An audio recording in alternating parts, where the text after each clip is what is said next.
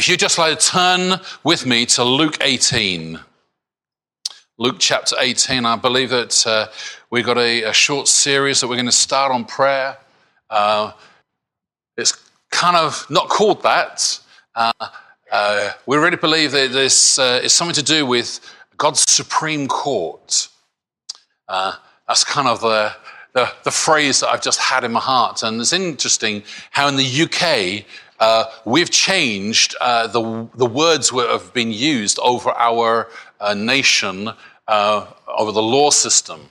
Uh, the different systems now, instead of the High Court and the House of Lords being the Supreme Court, it's now actually called the Supreme Court. It's not just the Americans that uh, have that term, the Supreme Court.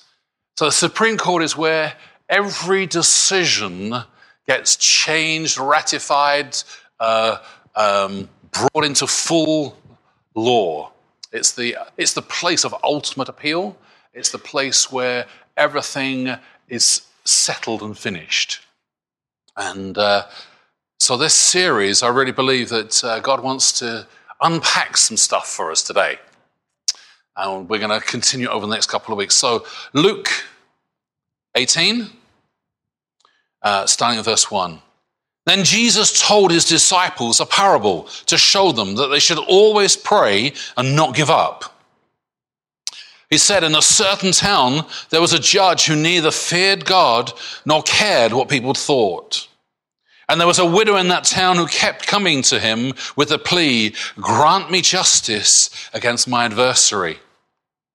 For some time he refused, but finally he said to himself, Even though I don't fear God or care what people think, yet because this widow keeps bothering me, I will see that she gets justice so that she won't come and wear me out. So I just want to, I just believe that God wants us to, to look at this story a little bit and just kind of pick up some stuff.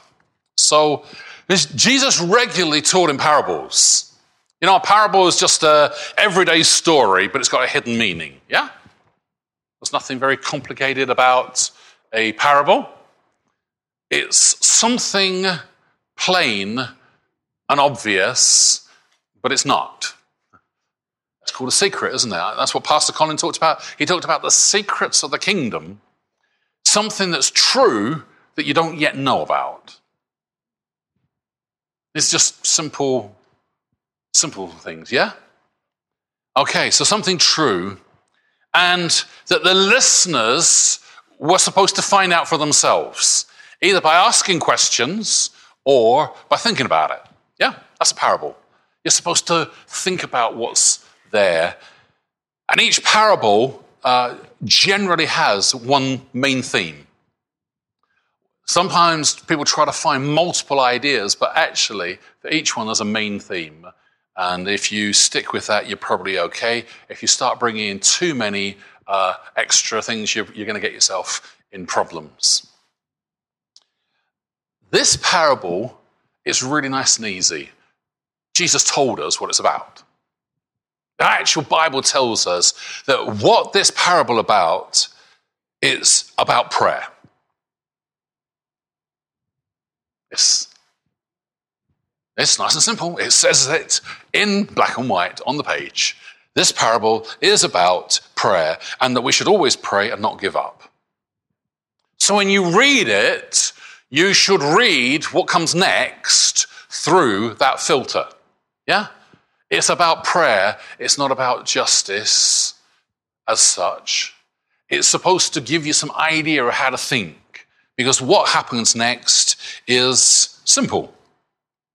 He used it to show the disciples there's two things. One, not give up on prayer, and two, not lose heart, depending which translation you're looking at. NIV says not give up, the New King James says lose heart. So there's something about prayer that God wants us to get hold of today. Yeah. You know, the word is here for us to grab hold of it practically today. It's not just there as a, just a nice idea, it's there because God wants it to become life to us today. So, Heavenly Father, we just thank you for your word today bringing life and light. Understanding, revelation, a change to our behavior and our thinking. I thank you, Lord. It encourages us, it sparks our faith, and it causes us to walk in victory. And we thank you for that word. And we open our hearts to your word today that we might live that victorious life that you've called us to and see our prayers answered. Amen. All right. So, as three people involved, this, this is really deep. There's a widow. So, what do we know about this widow? She's desperate. She's persistent. Something's gone wrong. Something's not quite in the right place as far as she's concerned with life. Yeah? Or maybe some of us feel a little bit that way. So, but we also know that there's, she's a widow, so there's no one to plead for her, no husband to stand with her and give her voice in the society. Then that's society, the Jewish society, it was the men that had the voice. Women needed someone who would then act on their behalf. Usually they weren't able to own properties in the same way, and uh, certainly in the UK we saw that. You only have to watch Downton Abbey to see it wasn't that long ago that even the UK women couldn't own property. Uh, so there wasn't, she had no power to get justice for herself. Just as we're reading through it, we need to kind of just look at the obvious, yeah? It's, I'm, it's nothing very complicated here, nothing very spiritual in these comments. The judge, it's quite clear, he's a, he's a man of obvious power. Yeah? Uh, you only go to someone to get justice if they've got the ability to bring it into place. So it's not just uh, going and uh, getting anybody to try and do something. This is someone who has the ability, the power, the authority to bring some change to this woman's circumstance. Yeah? But he doesn't care. He doesn't care about anybody. He's actually a judge for his own sake. He doesn't care about God and he doesn't care about people. This is not a good judge, is it? You know, actually, in Deuteronomy 16, we were told, uh, Israel was told to go and appoint judges who would judge with the fear of the Lord on behalf of the poor, the needy, the fatherless, the widows. That's what the judges were appointed for. So here we see a judge appointed to do good, completely failing, just doing it for his own sake. So just, you know, he doesn't fear or revere God, yet it's supposed to be a nation that reveres God. So he's, he represents the complete opposite of what the nation represents. Huh?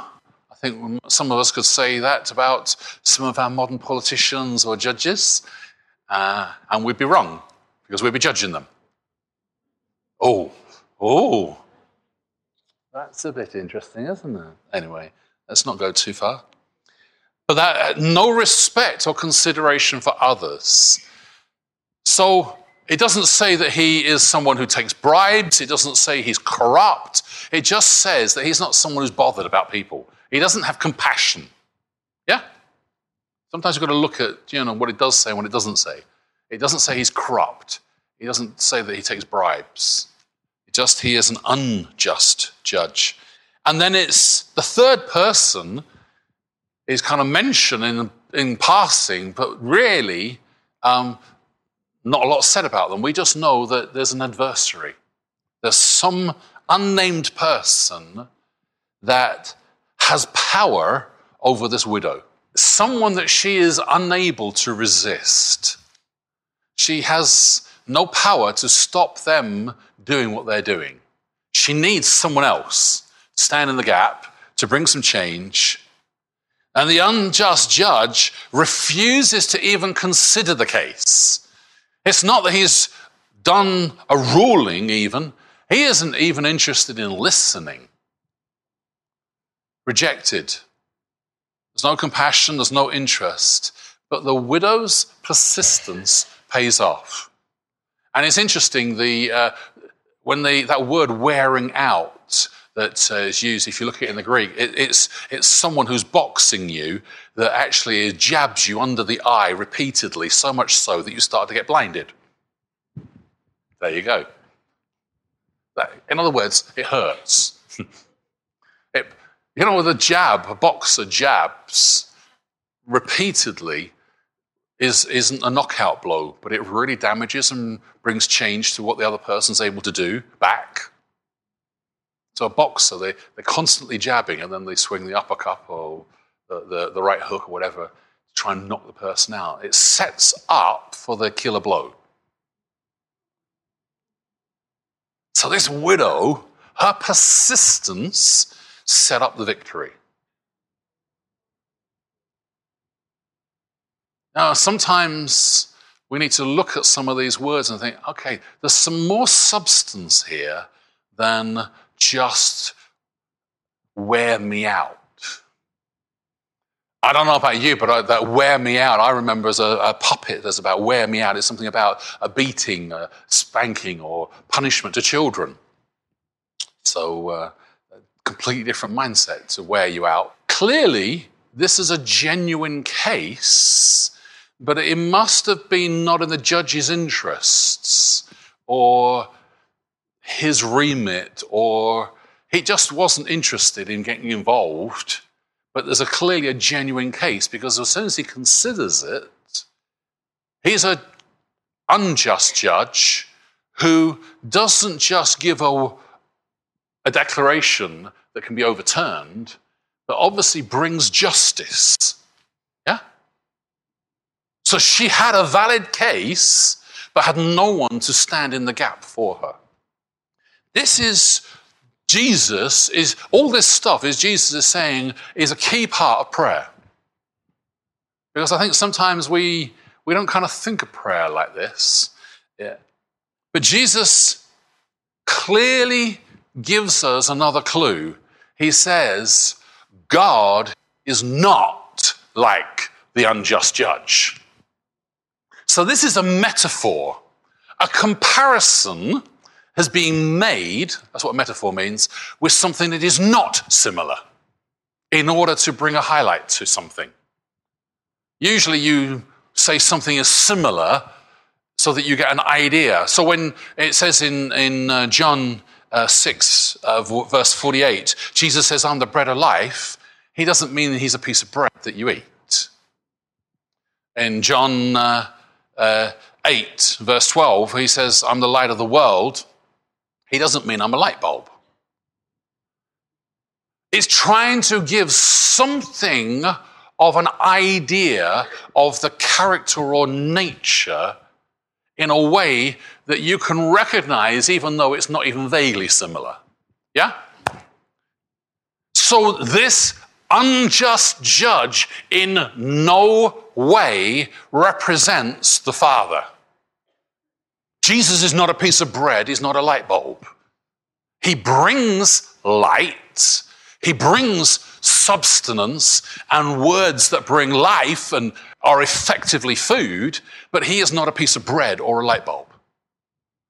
So the just king, the Father, the Heavenly Father, the judge of all, is not even vaguely like an unjust judge other than he gives just judgments.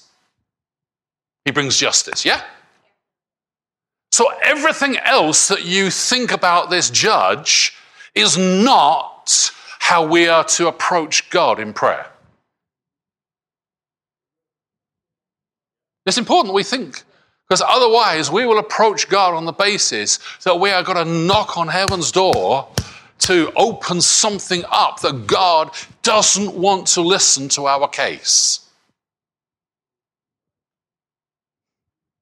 And many people, that's the problem. They think there is a closed door of heaven that they are battering their head against as they pray, that there's no one listening, no one interested. Because they've read this and they've thought, that's prayer. And we need to see some different things. Because if it's not what the judge is really like, then that means there are some other things that we should see in there that he is like. If he is saying that's not how God is, then we need to find what is in there. Jesus actually gives us a couple of clues. What does he say? He says, his chosen ones. So this is verse 7. His chosen ones. So what's that speaking about? It's speaking about relationship. Not a widow going to a judge where there's no relationship, no interest, no concern. This is the judge that we are coming to, that we have a relationship with, his chosen ones. We are his chosen ones. We are people that he is actually concerned about from the start. When you begin to pray, you're on a completely different starting point. He chose you, you didn't choose him. Oh, that's even more exciting. It's not like we chose God, therefore, come on, God, you've got to do, we chose you. It's like picking, you know, Man United and going, come on. And then when they don't win, let's go somewhere else. No, no, no. It's the United players that have been picked for the squad by the manager. God chose us that when we pray, some stuff's going to happen. When you pray, God plans for things to change. He chose you so that you would know when you pray, something's going to happen. You're a chosen one. Tell your neighbor, I've been chosen. That means my prayer is going to work. And it says that they will get justice and they'll get it quickly. So it's not going to be five years of prayer that's going to get you an answer. Hey. It's not going to be 50 days of praying and fasting that's going to get you the answer. There is a judge who is just, who has chosen you, so he's picked your case. This judge has selected your case and it's on his agenda before you even prayed. Hey, this judge is on our side. This judge is a just judge, though. You see, it's not a judge that is uh, give him a, a backhander, a, a bribe who's going to give you what you want. This is the just judge who knows all things, who knows our hearts even better than we know them ourselves, who wants to give justice. Yeah? Just this is, this is all just the basic stuff. No, there's nothing very special in what I'm preaching about so far. There's going to be. So, it says his people cry out to him, his chosen ones cry out. So, there's got to be some wholehearted, determined action on our behalf, not a bunch of complaints. You see, some people, they moan and complain about the situation. They never actually tell God what they want. And they wonder and they think, God's not interested. And He's going, plead the case. Give me something to work with. All the time you whinge and complain, I am just sat there inactive. If my people will humble themselves and pray, We've read this in other occasions, but it says, not complaints, but petitions. Present your prayers and requests with thanksgiving. That's Philippians 4. Present them with thanksgiving. So there's something about the way we got to do this that has got to change. Because if the unjust judge is just about persistence, but the just judge has a complete different starting point, then it's not just about persistence. In fact, Jesus also said, You will not be heard for your many words. So, this is clearly not just a case of coming before Him day after day, praying the same thing again and again. Because that would be a contradiction. Jesus isn't schizophrenic. He doesn't have one moment one idea and the next minute something completely different. He speaks the truth all the time. So, this pressing in, this crying out, this wholeheartedness, actually must be about us. Because it says that he will give justice and quickly. So the persistence part must have something to do with us, not him. But he also says they're going to get a quick response. So if you're struggling in an area of prayer that you're not really seeing a quick response, something's wrong. Well, it has to be us, not God because he says how to come to him. He explains what to do in the scriptures very clearly on many occasions. So, therefore, there's something we have to start to understand and bring about some changes ourselves. What does it mean? Well, it means that crying out this whole heart has got to be some faith. Okay? It says, because that's what he says. Next, he says, when the Son of Man comes, will he find faith on the earth? So, one of the big issues about this prayer has got to be, it's got to start from faith. Faith based upon a relationship, understanding that God is already on our side, or rather wants us on his side, actually. Because I think sometimes we kind of try to control to, uh, God to do things when actually we're on the wrong side. And it requires us to understand God's true nature. We've quote Romans 10 on many occasions. If you just turn to Romans 10, uh, verse 9, it's if you believe with your heart and confess with your mouth that Jesus Christ is Lord, and believe that he was raised from the dead, you shall be saved. So there's some, a declaration there about God's part and our part. You've got to believe that God raised him from the dead. Your salvation is not Jesus died for me. Your salvation is God raised him from the dead because he died for me. And it's a belief in your heart and a confession with your mouth. So, two things have got to happen genuine belief, accurate speech.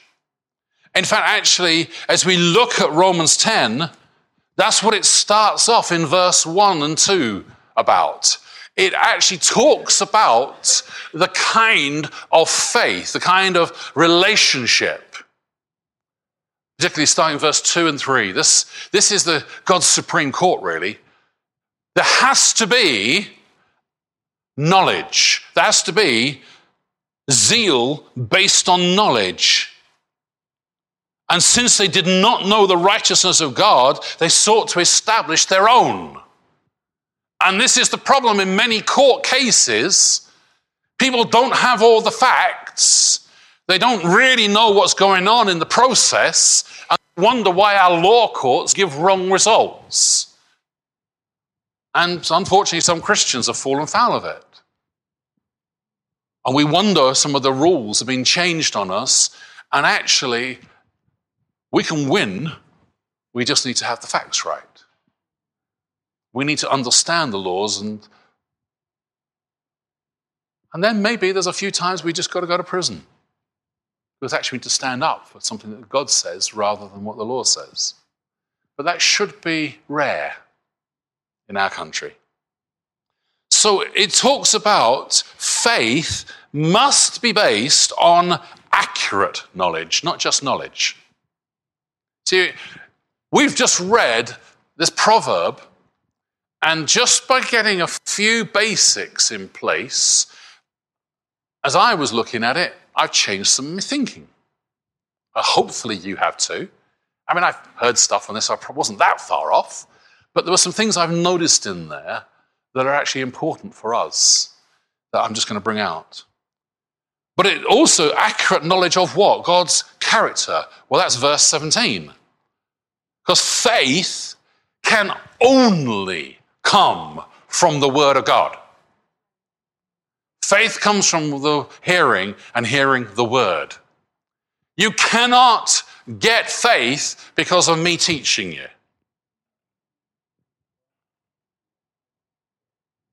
The faith comes because I show you in the Word something of God's promises and His character and nature, and you go, that's true. And you put your trust in what the Word says, not what I teach. Hopefully, I teach something that helps that rather than hindering it.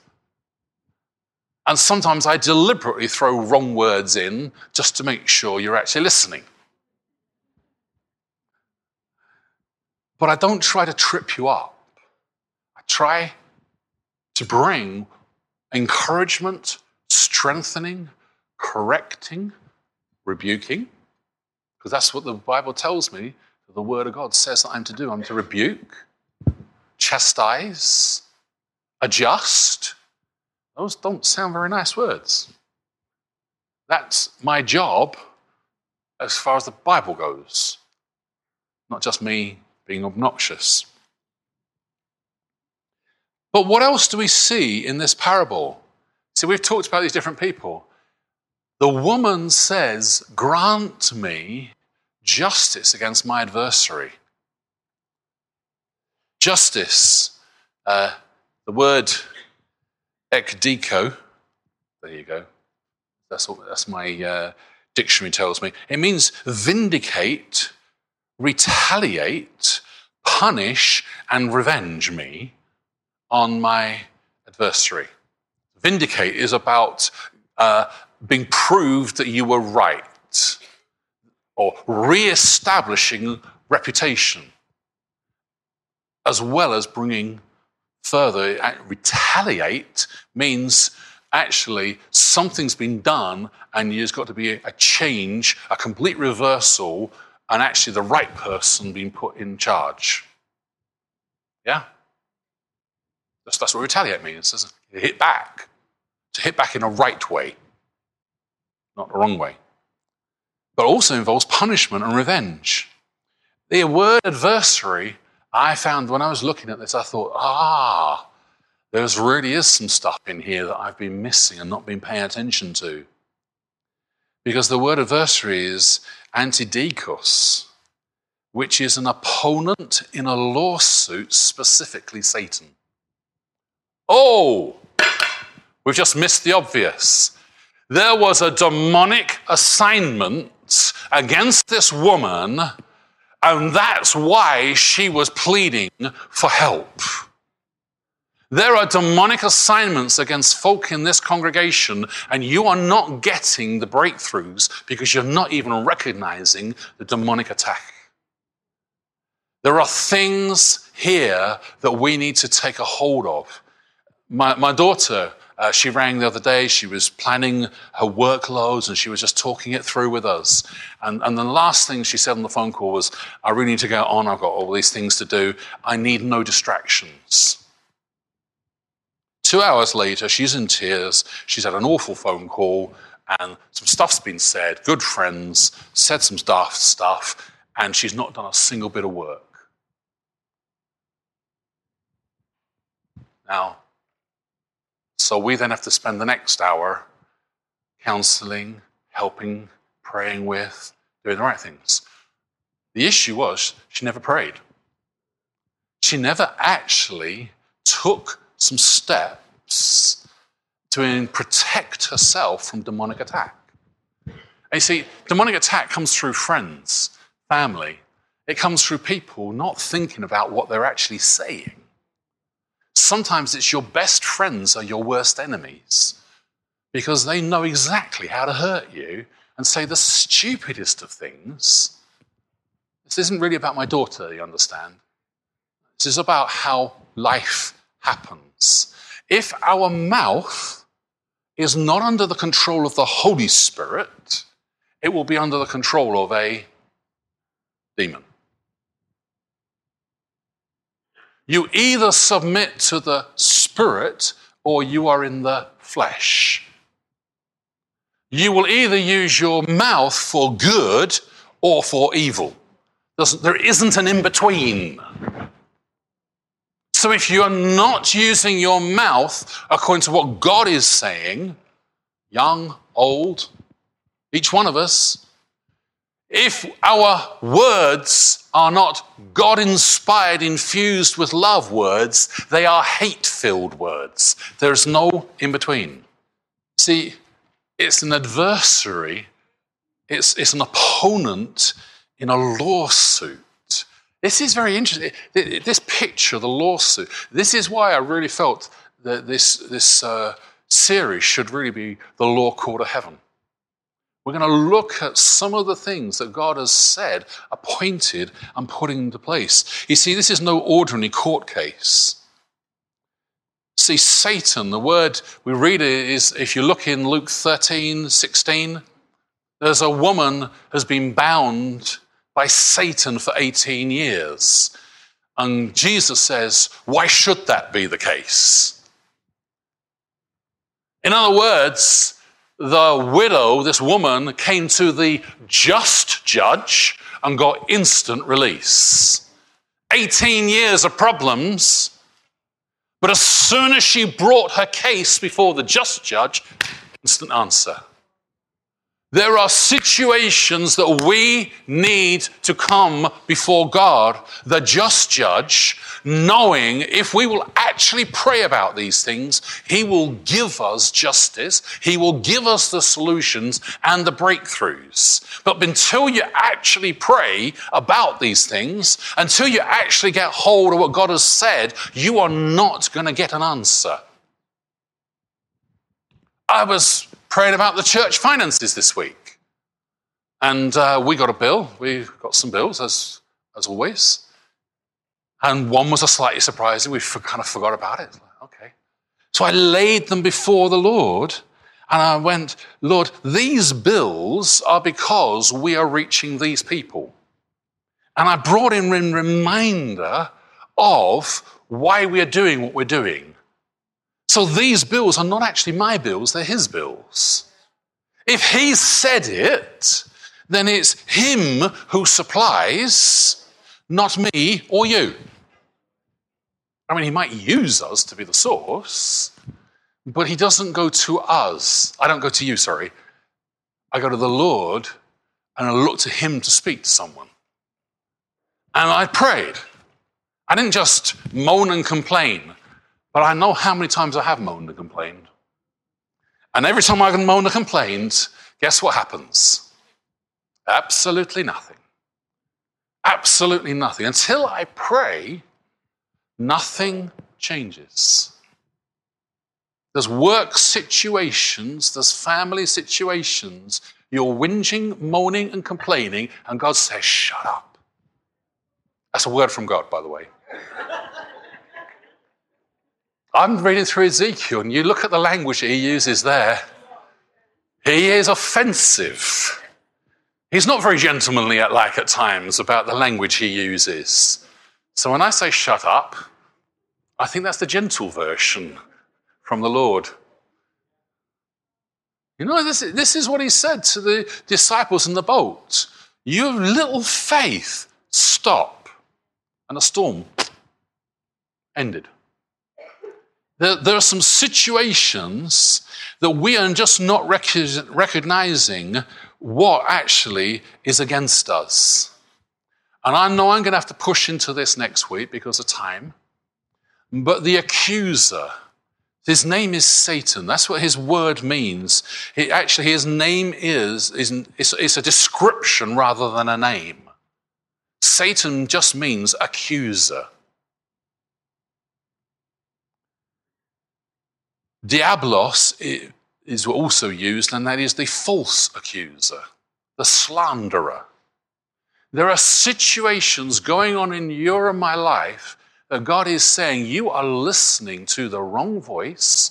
He is accusing you, slandering you, and until you actually stop agreeing with him, you're going to get no victory. You are complaining as if there is no judge listening. And the judge is just sitting there going, When are you going to turn to me? Because I've chosen you. Now, we're going to look into this, but I just actually believe that this is our starting point, and this actually goes on to not guilty. Uh, 1 Peter 5 says about being alert and sober minded. Your enemy, the devil, the accuser, the slanderer, the false accuser prowls around like a roaring lion looking for someone to devour. Resist him.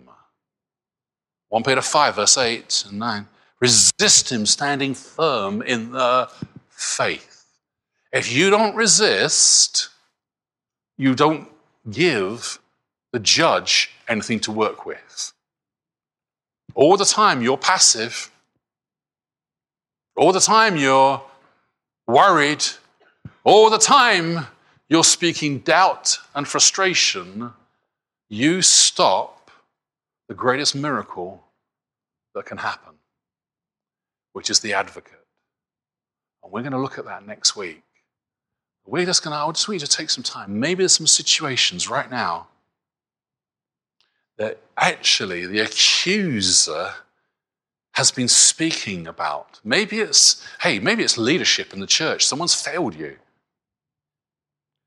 Maybe they didn't do something they could have done, should have done. Maybe it was even me. Maybe there's a, a job promotion that you thought you were going to get. Maybe there's family relationships and you just why did someone say all that kind of rubbish? Just it's hurtful. And God, right now, wants you to repent and stop whinging about the situation and stand and give it to Him in prayer. To just respond to His voice to allow God in on your situation. And I just believe that there's a response part before we get into all the victory parts over these next couple of weeks. You're going to start to see a change. And it starts with standing today, responding to God, and putting it in His hands. Just reaching out your hands as if you're putting it, just re- releasing it. And I think God is just actually saying to some folks, actually, you've got to dare. This is the step of faith part. Even if someone looks at you, you're going to go, I don't care. I'm, I'm putting this situation in your hands. I'm asking you, Father, for your forgiveness because I have allowed situation to run me rather than remembering I have a relationship with you. Just let God in. If you've been saying this is unfair, I thought you were the just judge, you need to repent today and say, Father, forgive me. I thought wrong about you. I've spoken wrongly about you. I've said prayer doesn't work. God doesn't want me. He doesn't listen to me. And today, I ask you to forgive me for speaking such bad words. I recognize, Jesus, the issue's been me. I have not trusted you.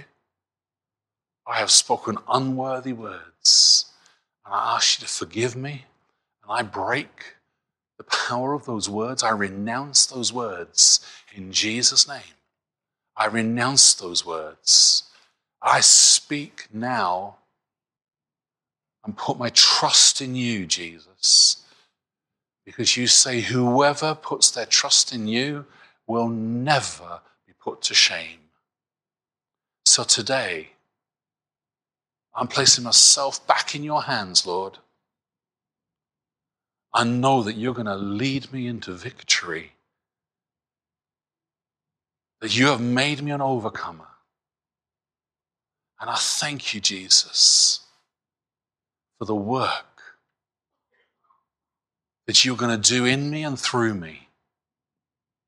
I want you to get specific. and some hand some things to the Lord and start naming Him before Him. Start naming those situations. Maybe it's finances. Maybe it has been exams and job issues. Maybe it's actually been about the call of God on your life and not seeing those things coming about. And all the time you've whinged and complained about others. All the time you've whinged and complained about God. God's been silent.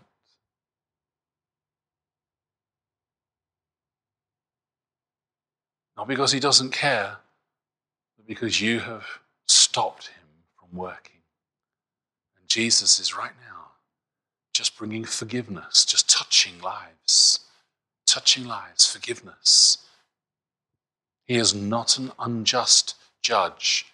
He is the just judge who has chosen you and says, if you cry out to him, you will get justice and you will get it swiftly.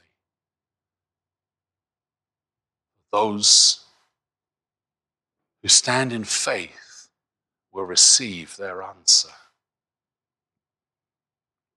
Father, we just thank you. We just thank you right now. I take authority over demonic assignments that have been appointed to people's lives, sickness, you demon of infirmity and disease, I command you, get out of here. You demons of rejection and despair, get out of here. You have no place. You divisive spirits, I say, get out of here. You unclean spirits, get out of here. We just bring ourselves in submission to the Father today. Heavenly Father, we choose Jesus. We choose to submit to your rule and your right judgments. And we thank you today for justice and swift answers. We bless you.